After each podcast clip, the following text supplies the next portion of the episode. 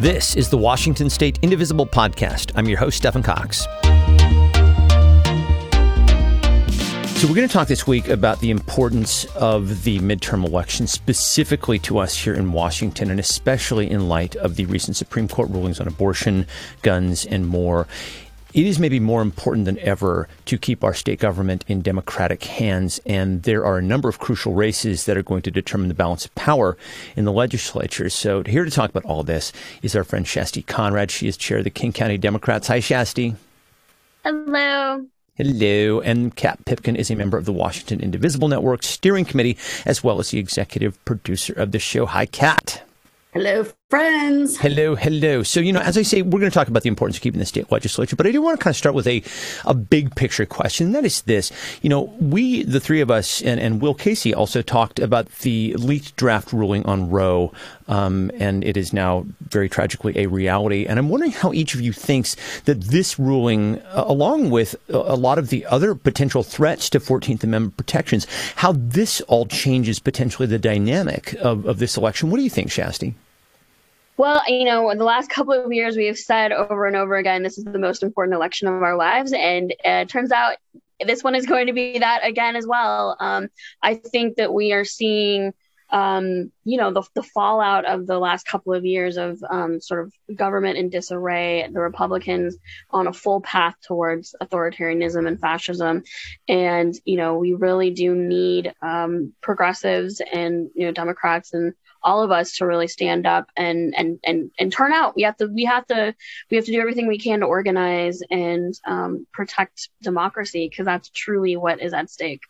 Kat, what do you think?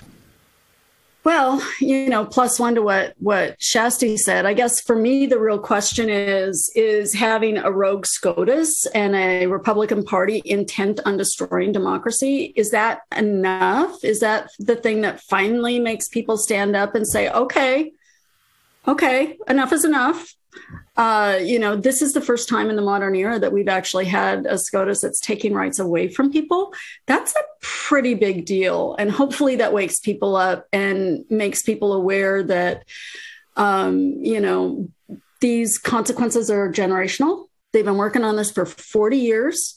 Um, we can't lurch from crisis to crisis and think, you know, transactionally about elections one at a time. I think we need to learn from that and start taking a more generational approach while attending intimately to every single election um, so that we get people in office who actually match our values.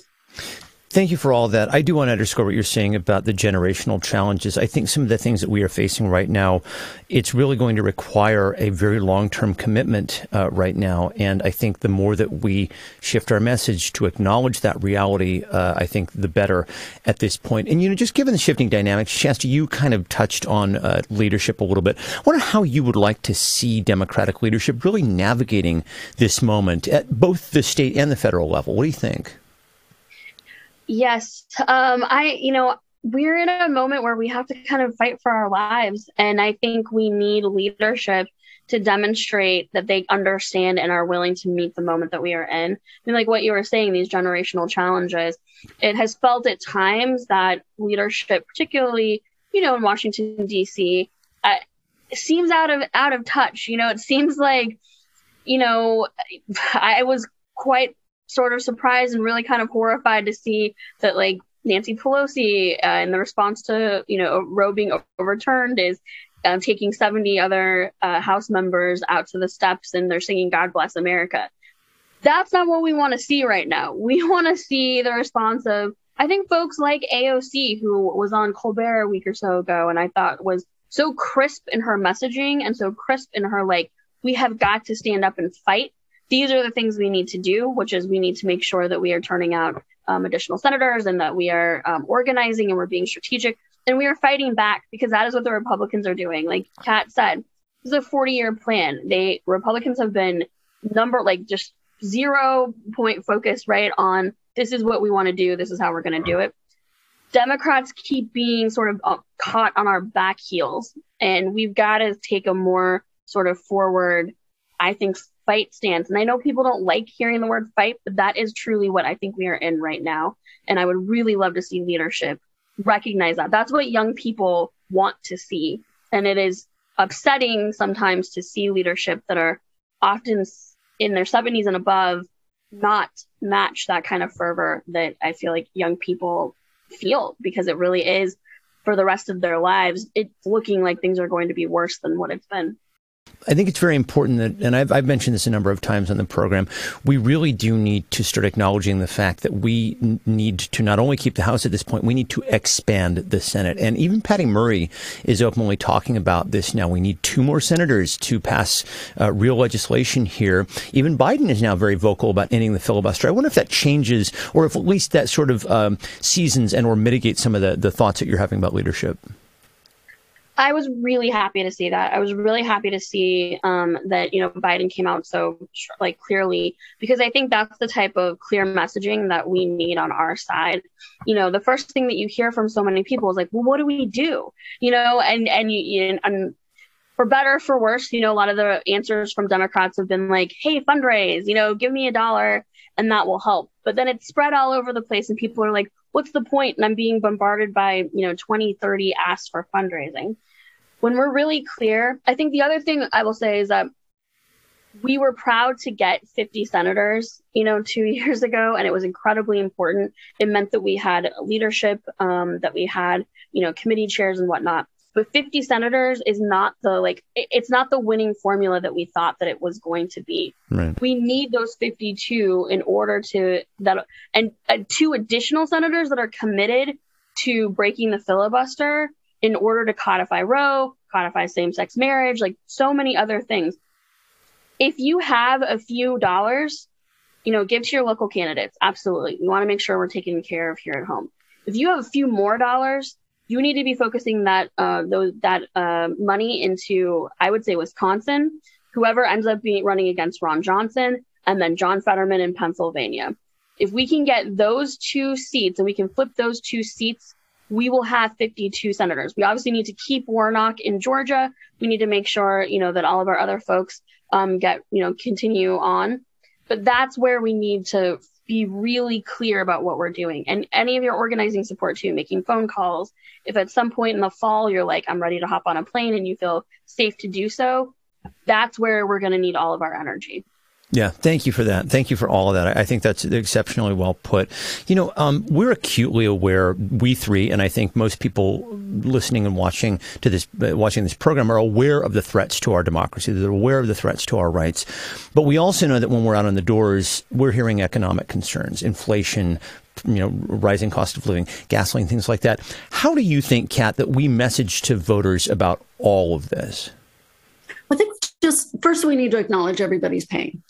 People are are having income insecurity they're housing housing insecurity the getting gas in your car is expensive buying buying healthful groceries at the store is expensive.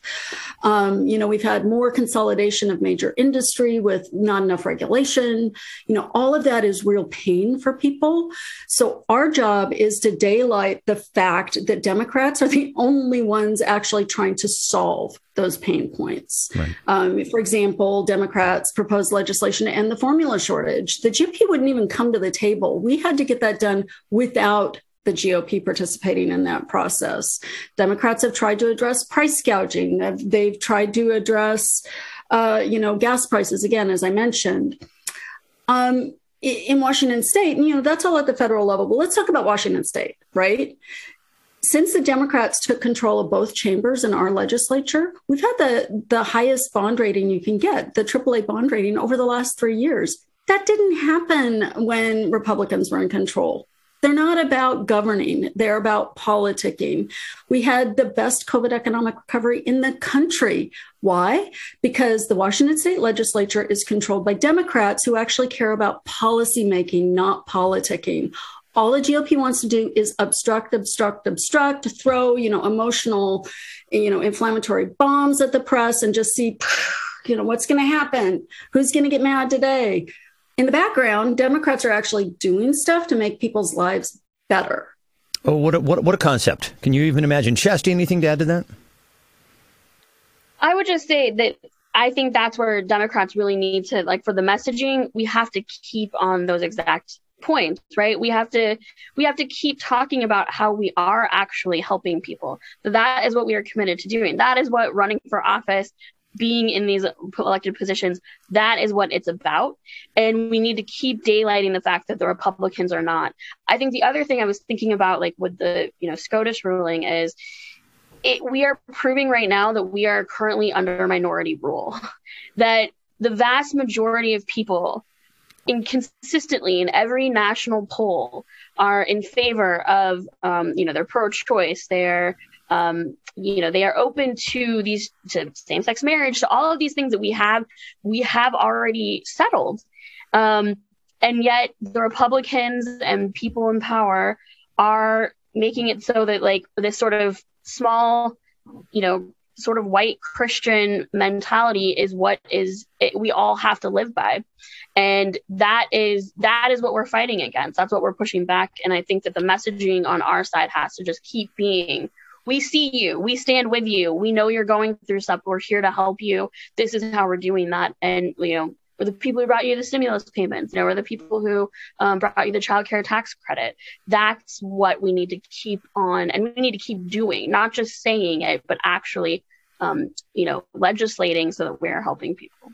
100% agreed. And something that I would just add to button all that is that, and this is a message really for our fellow progressives watching and listening, is that we're dealing with a fully radicalized GOP now. They cannot be reasoned with. They cannot be negotiated with. The only thing that they really f- understand is power. And so it is our singular mission, in my opinion, that we need to keep them away from the levers of power, full stop. So, uh, again, I want to get to the legislature in just a moment, but I want to talk quickly about a couple of federal races here uh, with us here in the state and start with Patty Murray's reelection campaign. We talked about her briefly already, but she doesn't seem to be under much of a threat from Republican uh, Tiffany Smiley, but it does seem like they're trying to get her to spend down her war chest so that she can't spend it elsewhere. Shasti, how do you think people on the door should be thinking about uh, Murray's race right now? Yeah, I mean, I think, uh, you know, we're in so much trouble if Senator Murray loses. I can't really imagine a world that that happens, but it means we have to do our due diligence to ensure that we send her back to Congress. Um, and so people on the doors have got to just be on that messaging, like we just talked about, and about how you know she has been the leader for the child care tax credit. She has been the leader for really so many things that impact um, you know working families um, and you know it's helpful to people in Washington State, but uh, certainly across the country. She has been leading and been a voice for you know for for now decades honestly for mothers and families and you know that's what we've got to be focused on. I think that unfortunately, because of the sort of um, dynamics that we are currently in, Tiffany Smiley will do better than any of us want her to. It'll be a uncomfortable, you know, close race. But I think at the end of the day, Senator Murray will prevail, but we just can't get we can't get complacent about needing to make sure that we support her. I also want to mention Dr. Kim Schrier's reelection campaign. So her presumptive opponent is going to be Reagan Dunn, King County Council member Reagan Dunn. Dunn has very publicly flip flopped his stance on abortion at um, what for him is an extremely inopportune time. Kat, how do you think this impacts the race? Uh, well, it, I don't know who he thought he was going to win by doing that. Uh, that doesn't make any sense, but it is a great opportunity of pointing out that there are no moderates in the GOP um, that they, there's just no room for that in the in the Republican platform. It's it's actually verboten these days. If you want to vote for a moderate these days, that moderate is gonna if, if they're an actual moderate, they're to be a Democrat because there's room for moderation in the Democratic Party. There's literally no room for that in the Republican Party. Yep. See, see, see my earlier point about a fully radicalized GOP. Uh, Shasti, any thoughts on on the Schrier race? Just that it's you know the way that district was drawn it is 5149 so we have to do everything we can to knock those doors to reach people to hit them with this messaging um, and to push back. Those of us here in king county know um, you know how destructive uh, Reagan Dunn has been in his personal life and for the county, and so we need to do everything we can to make sure that he does not get more power. Basically, he's running on a "my mom had it, I want it back" sort of platform, and that just you know that's that's not okay. That's not enough, um, and I don't want to keep rewarding these kind of really basic dudes who just think that like they can just you know take what they want and that's it. So you know we just need to do everything we can to support. No rewarding basic dudes. I love that. Kat, you had something you wanted to add to that? The eighth's boundaries were really redrawn. There's a lot of new territory in the eighth, right? So there's a lot of outreach that needs to happen in the in the new eighth congressional district boundaries. People who may, in fact, have heard of Reagan Dunn's mom, uh, but who might not know Dr. Kim Schrier and know that she's the one who's been responsible for bringing federal funding in to help people in the eighth. You know, whereas he's just trying to hang on mama's coattails. Kat, you know, a race that you and I have been looking at very, very closely is the Secretary of State race for a number of reasons, which we will get to in just a moment. Uh, but I just want to get your thoughts generally on the dynamics of this, because we have a far right radical in Mark Miloscia, um, who's a Republican candidate. Then we have Steve Hobbs, uh, who is a Democrat who moved, he was moved by the governor from his perch as the head of the Senate Transportation Committee uh, to the position of Secretary of State. And then there's Pierce County Auditor Julie Anderson, who is running as a quote unquote nonpartisan partisan. So, you know, we know how nationally how important Secretary of State races, uh, uh, positions rather, are. Brad Raffensperger immediately comes to mind. Kat, what are your thoughts both about the importance of the race here in Washington and really what it means to have this so called nonpartisan in the race?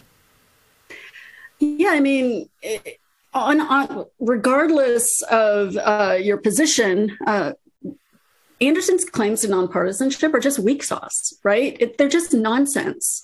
Um, she not only endorsed the Republican Secretary of State, previously, but she she appeared in all of her advertising and commercials. So this is not a nonpartisan person, right? This is not an independent person. But let's step back from that for a minute and just, you know, she's very persuasive, etc. Let's talk about the idea of what the Secretary of State does. The Secretary of State's job is to protect access to democracy. Period. They do that through the archives. They do that through the state library. They do that by protecting and securing elections. Why on earth would we elect somebody who doesn't fully believe in expanding and protecting the franchise to that job? That's literally what Democrats stand for. It's literally what Republicans don't stand for. And moreover, we are in a binary system. We're in a two party system. And one of those parties believes in destroying the electoral system. You can't be neutral in the face of that. Uh, it's your job to protect that system. By, ex- by not hitting back at that, you accepting and legitimizing um, the party that's actually trying to destroy the job you're there to do. So this idea of independence, you know, being an independent, being nonpartisan, it's just nonsense. It is concerning to me in the extreme that she is talking about herself as a, and I'm talking about Anderson here, uh, as a test case for blue state secretaries of state. There's an article in Business Insider from uh, December of last year. Very dangerous precedent uh, in my mind. I think we need committed Democrats in these positions, especially in blue states, because we've already seen how dangerous they can and really will be in red states. So I believe we have to hold the line where we can. So I do want to shift over and talk about the state legislature. So um, first and foremost, Shasti, we know it would be a very narrow path for Republicans, but are you at all concerned about Democrats losing their majorities in either chamber? I am not, but I certainly know that there are leaders uh, within our party that that are. I think that um, you know I believe in our organizing infrastructure. I believe that you know the incumbents that we have and the candidates that we have running in these um, you know throughout King County, but across the state and in these key sort of swing districts I think they're incredible. Like I think the talent is there. Um, it's just that you know we've got to do the work to be able to make sure that we're um, sending you know great great people to the state legislature. Um, I actually think the rhetoric that you know the sort of you know Chicken Little, you know the roof's on fire, we're going to lose. I actually think that doesn't help turn out voters. Um, I think that it actually demoralizes people and makes them feel like, well, then what's the point in voting? Um, so I think it's more important that we talk about the messaging that we were just talking about previously about this is what we do, this is what we have done, this is what we can do when we have even more, you know, great uh, leaders that we can send to the state legislature. So I think we've got to be really positive and um, encourage people so that people are like, yeah, I want to vote too. I want to be a part of this. Like, this is an important time to be organizing alongside my friends and family and neighbors and whatnot, and not just talk about how the, the doomsday of it all.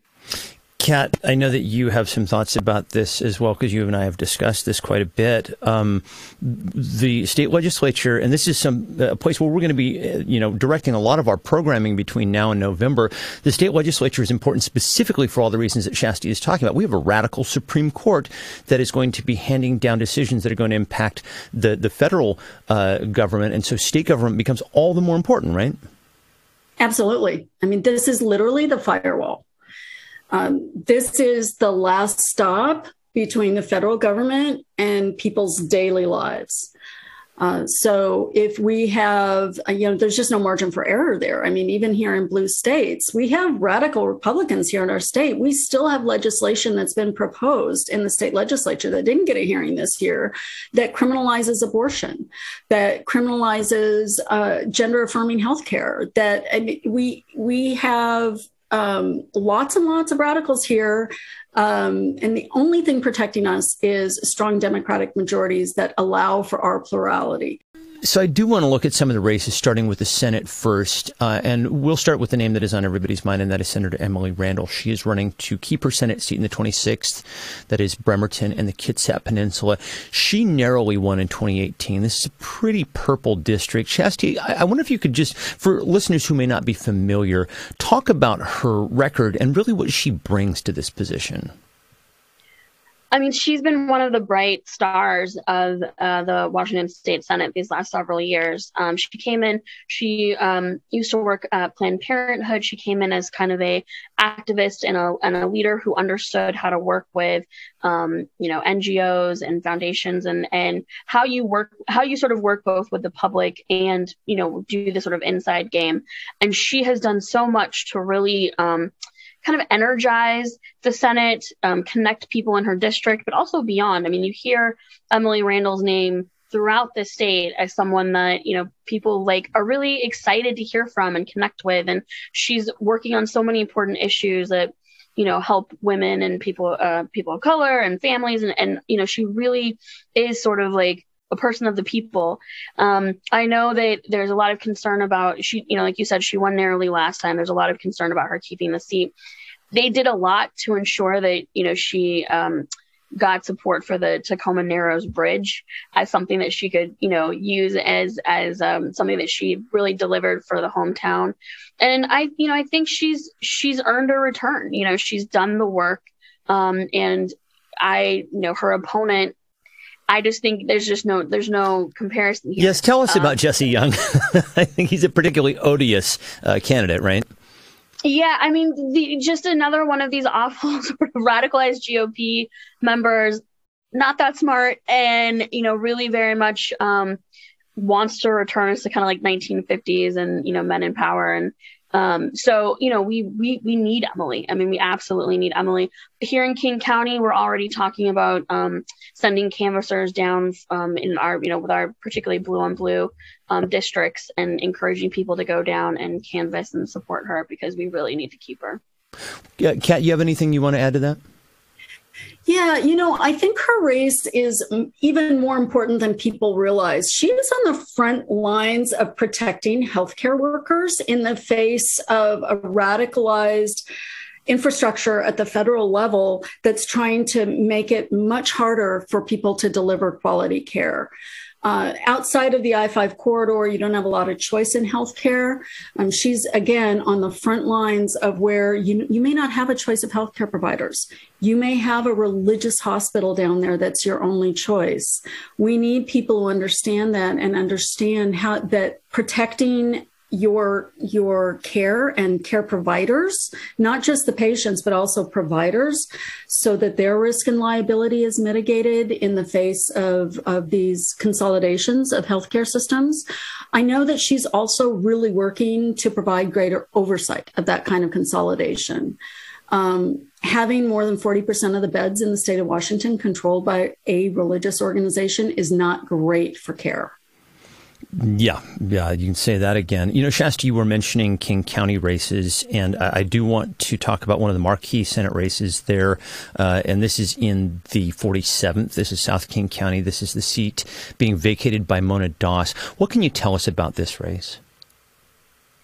Yes, the 47th um, particularly that Senate race, um, is our top one of our top priorities in King County.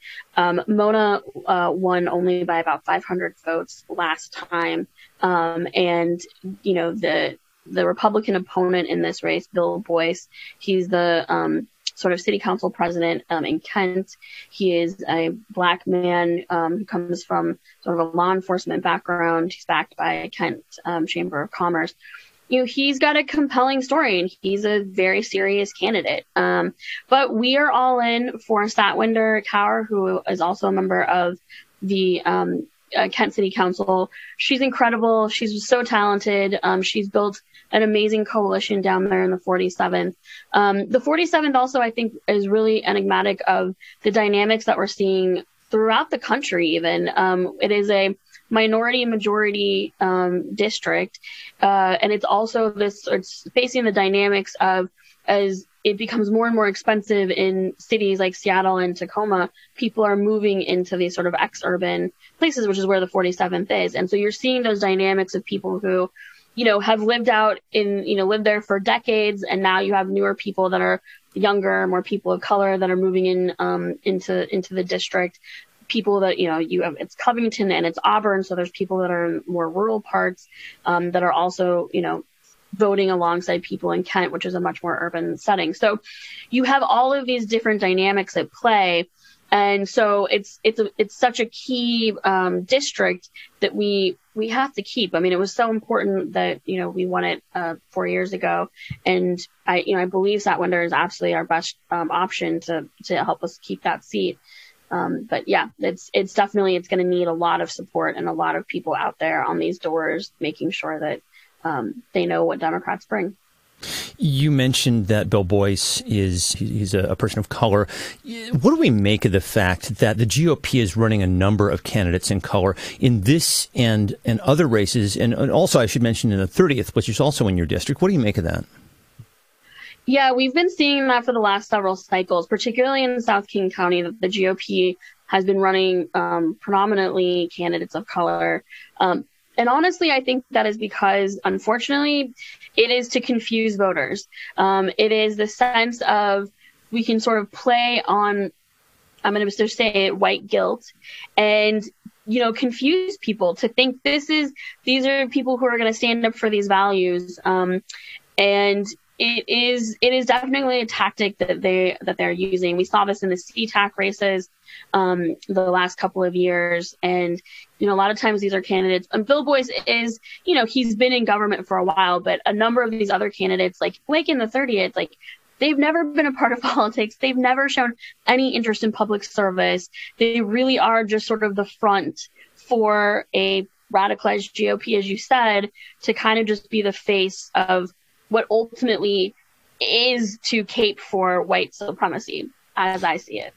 And really, I think a lot of them are being positioned as moderates, which kind of goes back to your point about no GOP moderates, right, Kat?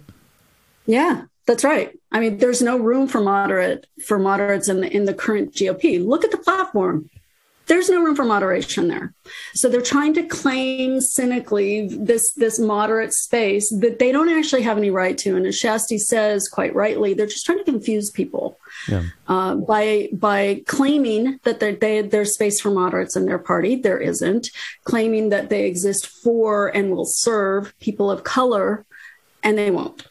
So I want to talk about the House race in the 30th, which is also in your district, Shasti. But before we do, before we leave the Senate, Kat, what are your thoughts on the campaign of our friend Sharon Shewmake up in the 42nd in Bellingham? So she is vacating her House seat to run for Senate.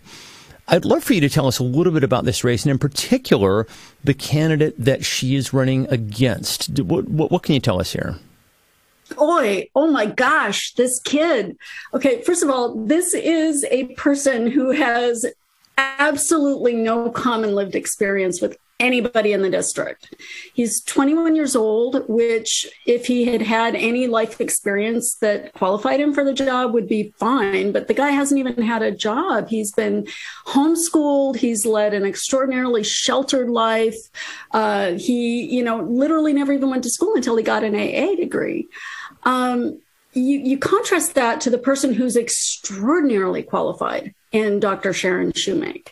Uh, somebody who has proven that she can work across the aisle and divide and conquer the work up there to look both short term and long term at solutions. I mean, when they had the terrible floods up there, uh, she got right to work and got them funding to get them back up and running. She's the one who's been working to get that plant opened up again, right? She they have a union contract now. So now if they can provide green energy to that plant, they can get it going and like really check all the boxes off. So whether it's childcare, workforce development, getting people back to work after the pandemic, having an economist who's also uh, let's see she's uh, uh, her phds she teaches economics and economics and environment so yeah, talk about right? double trouble yeah so meeting threat. the moment of our needs here right?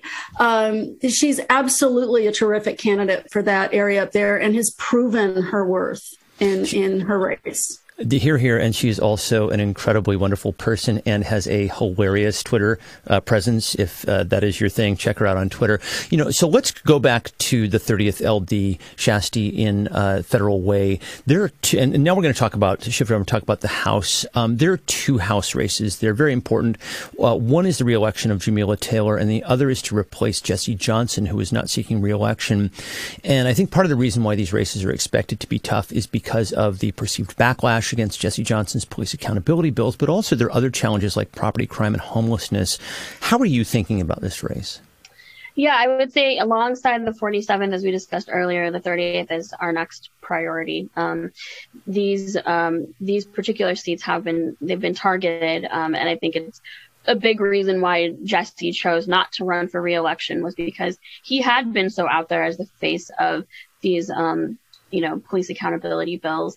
And so therefore, what does the GOP do? They're running law and order candidates against, um, you know, our folks in the 30th, and they are making it about that. Um, and yeah, it is really scary. I mean, obviously Jamila Taylor is amazing, and you know, we absolutely need her back in the house.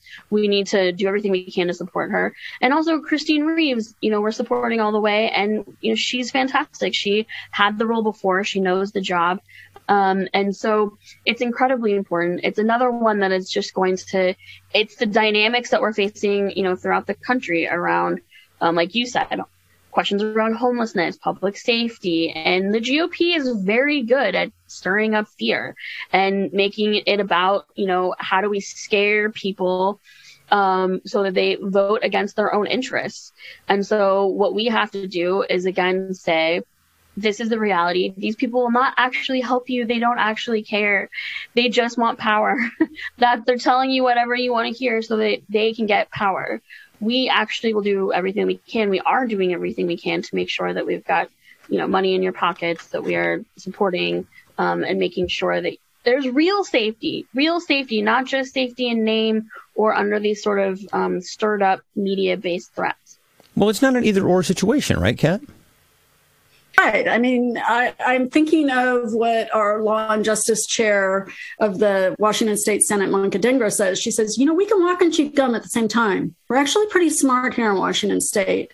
We value, I think it's important when we're on the doors that we you know, acknowledge people's pain, acknowledge people's fears, acknowledge the rising crime rates, but we have to look at what the crime is, right? We need to look at what the causes of homelessness are and lift up in daylight for people that we value public safety for everybody equally which is not what the other party values. We can have both police accountability and and safety right? We can have both of those things. Both are possible and both more importantly are necessary for a safe community here, here. Uh, I do want to take a moment to call out the race in my home district. That is the 5th LD. That's Issaquah.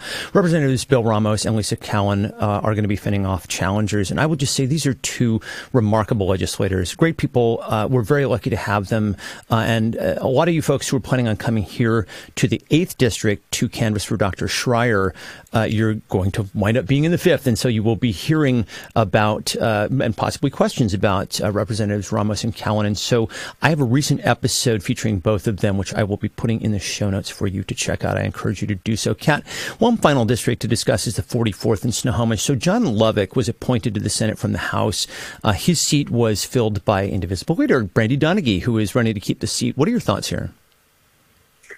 Well, first of all, indivisibles are really engaged in this in these races up there in that district. Um, with all three members being people of color, Brandy's a former indivisible leader. She's brand new to the legislature, and so people don't know her really well yet.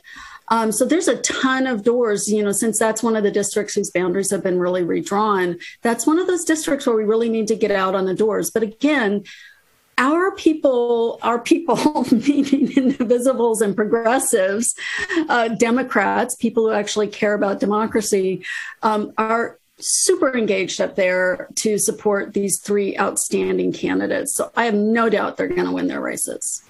Well, I want to thank both of you for taking the time to give such an incredible overview of the races that we are looking at. I'm sure that there are some that we have overlooked, and uh, you know, if you are so inclined, please let us know uh, in the the responses to the posting of this show uh, wherever you may find it, uh, because certainly we are looking to give as much of a fulsome look at all the great Democrats who are running for uh, races here um, in 2022. Shasti, I'll just give you uh, a, a, moment here. Just give us some closing thoughts? Just so these next, we're we're at the four month mark. Uh, we four months. We the primary is uh, just a few weeks away. Ballots are dropping this week for the primary. Um, you should be getting your voters guide in the mail very soon. I would also check out like the Progressive Voters Guide, Fuse. There's a lot of really great other sources. The Stranger, who our friend Will Casey um, is over at uh, there's a lot of you know pay attention you know vote tell your friends family neighbors everyone that like it's really important that we engage um, in these elections and you know i we've got to feel people's pain as kat was so eloquently saying earlier. We've got to meet people in the moment that they are in. And once we've made that connection then we tell people they've got to vote. We can't just scream vote at people. We've got to be able to say why what they are voting for what the Democrats stand for, what progressives stand for, and then we've got to be strategic and organize and do the work. We have a hell of a lot to stand for, and I think we have a hell of a lot to be proud of. And I think that's something that we should remember. And not for nothing, we are the only party who is A, committed to actually doing something to address people's problems, preserving democracy, and keeping our rights. How about that? You know, that's just an opening offer for you. Kat, um, I know that we have an awful lot of great programming coming up on this stuff. You want to give people a quick preview? Yeah. So, um, one town hall I really want to lift up for people is next Tuesday at 7 p.m. We have a town hall with Secretary of State Steve Hobbs. We've actually never had uh, the former senator and current Secretary of State on the show. And it's a job that is actually both a lot more complex and a lot broader than people realize. So I'm really excited for people to come and hear from the Secretary next week about what the job entails and what his approach to the job has been. Terrific. And as I said, we're going to have a number of legislative town halls. So, as Rachel Maddow likes to say, watch this space. Uh, we will have notes to everything that we talked about uh, in the program today in the show notes. Uh, Shasti Conrad, as always, thank you so much for being here, my friend. Thank you for having me. Great to be back. And Kat, as always, thank you. Thank you. And that'll do it for this week. If you would like to see a video of this or any of our programming, head to facebook.com slash indivisible podcast. The website for the show is indivisiblepodcast.org and the email address is indivisiblepodcast at gmail.com. You can follow us on Twitter at indivisiblepod. The executive producer of the show is Kat Pipkin, and thanks as always to Lori Caldwell. My thanks as well to you for listening. I'm Stephen Cox. We'll talk to you next time. Bye.